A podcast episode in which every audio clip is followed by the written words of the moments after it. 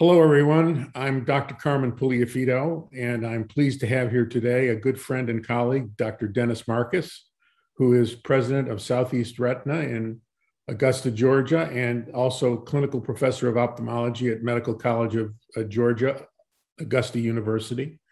And uh, Dennis is an experienced vitreoretinal surgeon. Welcome to Retina Synthesis. Thank you, Carmen. So good to see you.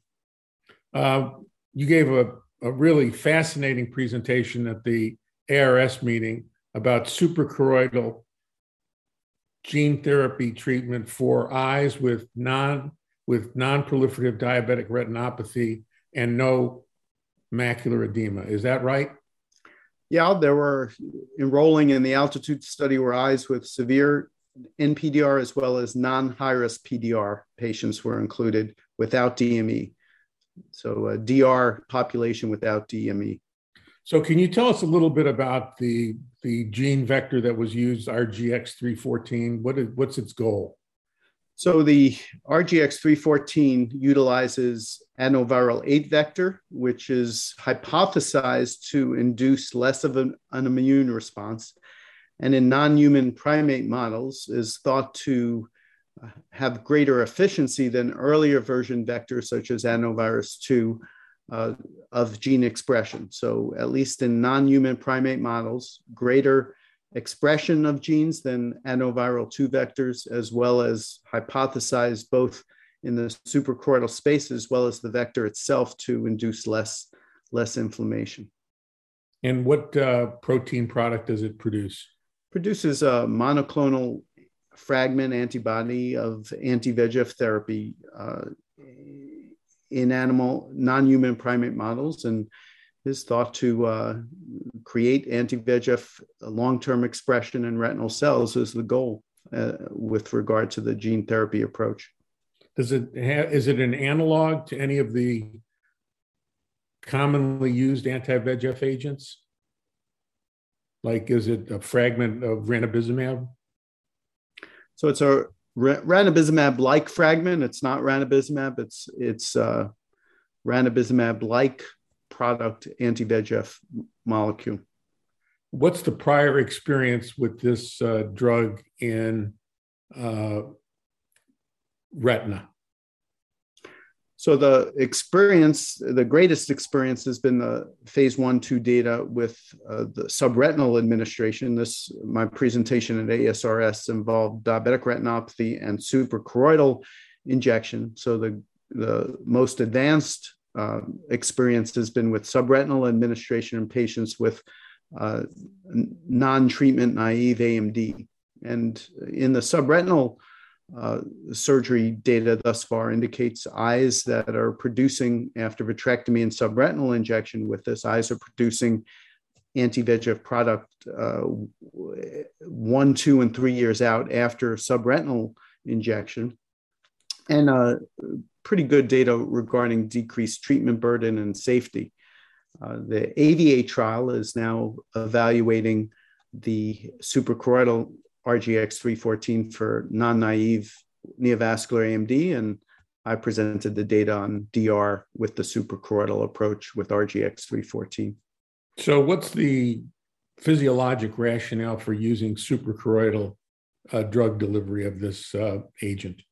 So, I think that the uh, injection of the suprachoroidal space in the uh, triamcinolone trials for uveitis and DME showed a treatment effect. So obviously, we can get a treatment effect with triamcinolone for those diseases. Macular edema with uveitis, I think, was recently approved, and uh, as well as uh, treatment for uh, diabetic macular edema showed some effect. So I think the space, which is new to retina, uh, is a potential space. I think it has the potential for gene therapy as a potential space opposed to the choroid and RPE in the suprachoroidal space to transfect cells, both retinal and RPE, produce the protein in an office based procedure uh, as opposed to the subretinal approach uh, and vitrectomy. So the advantages are hypothesized to be a decreased immune response within the space.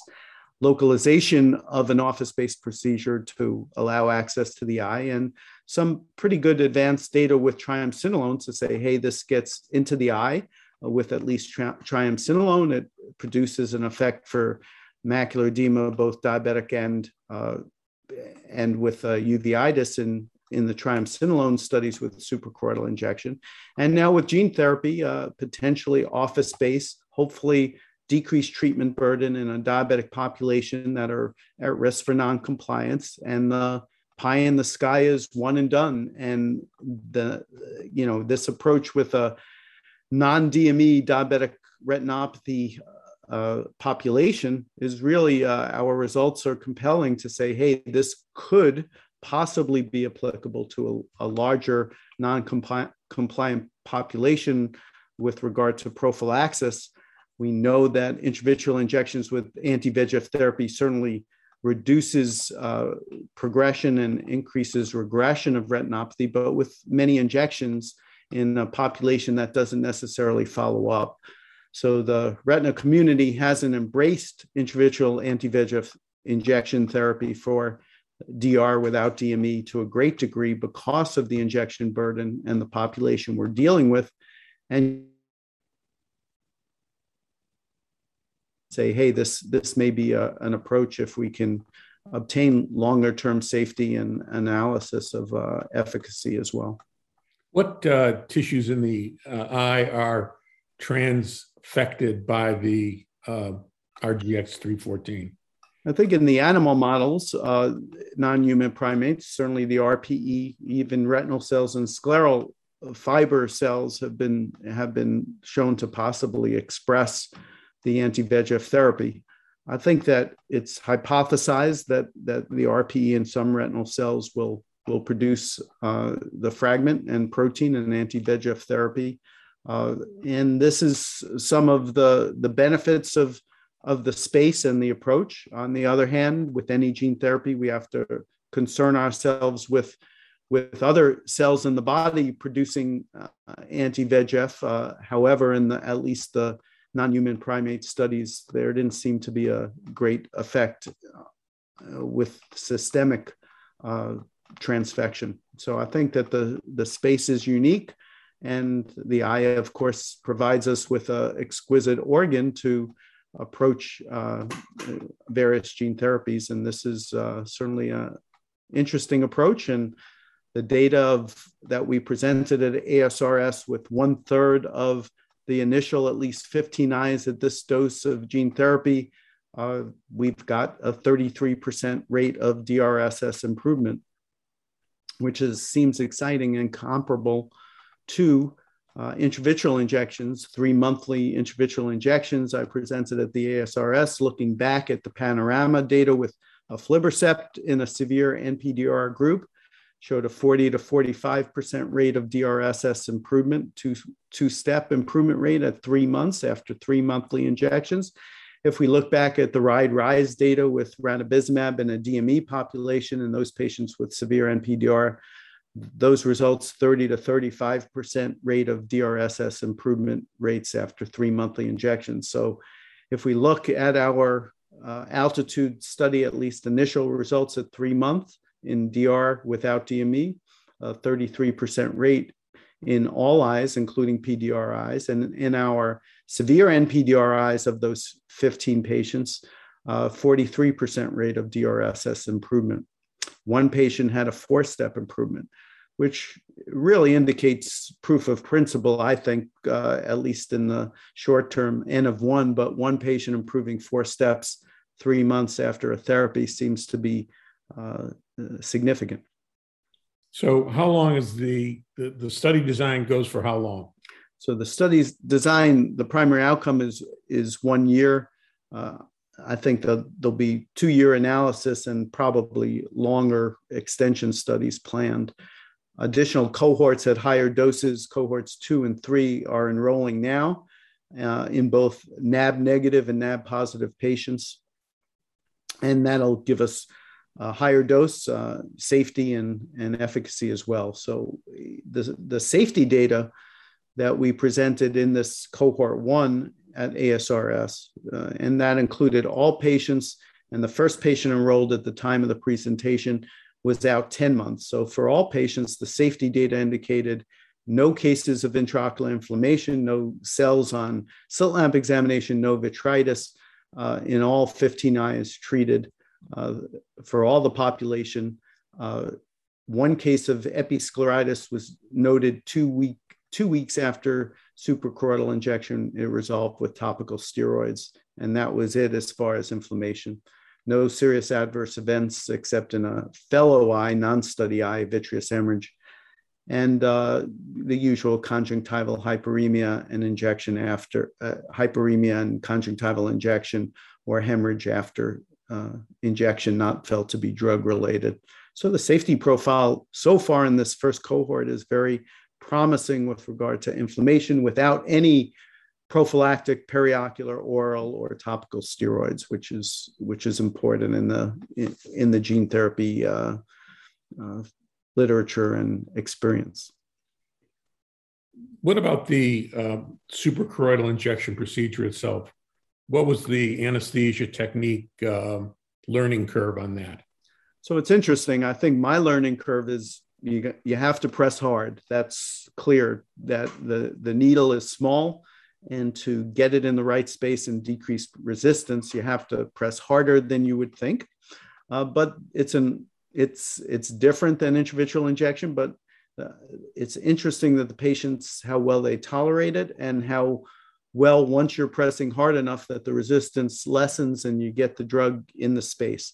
It's monitored by thermal imaging, which is interesting. The drug is stored at minus 70, so you you can. I, I think at ASRS I showed a video of mine on an altitude patient showing the spread that you can see that's similar to the animal models that I presented the week prior at Retina Society, that you can really see the spread of drug both circumferentially and posteriorly in the suprachoroidal space using thermal imaging.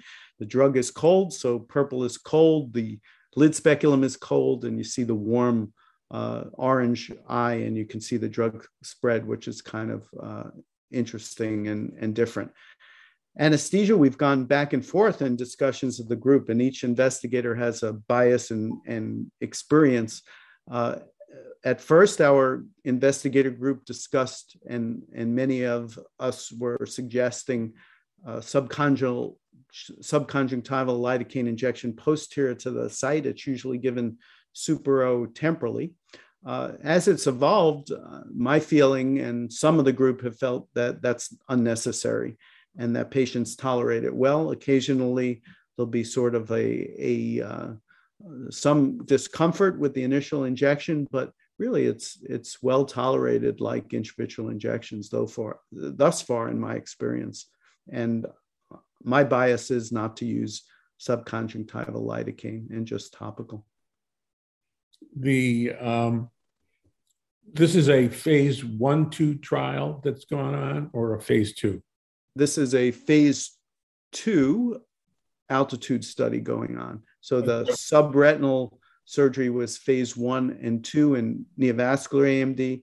The AAVIATE and altitude suprachoroidal studies in neovascular AMD and altitude are phase two. And there's a phase three atmosphere study with the drug with subretinal vitrectomy delivery as well in neovascular AMD. How far away do you think we are from a phase three trial of suprachoroidal treatment for diabetes?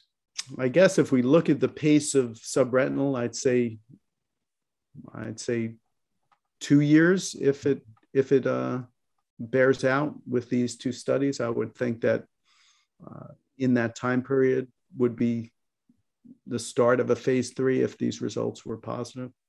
Well, it's certainly an exciting approach to treating a blinding chronic disease. And uh, it addresses the compliance and drug injection frequency uh, issues uh, surrounding anti VEGF treatment prophylactically.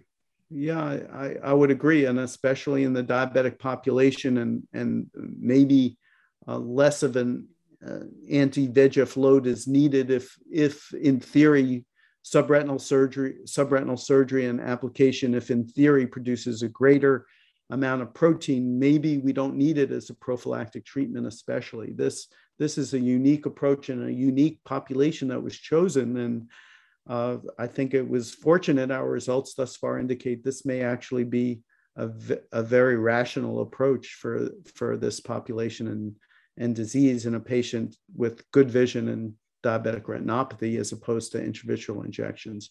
But obviously, small numbers, short term follow up thus far, and safety is, is important in the long term. Well, Dennis, thanks so much for this uh, exciting summary and your great work. And uh, we look forward to hearing more from you in the future. Thank you Thank much, you. Carmen. Thank you.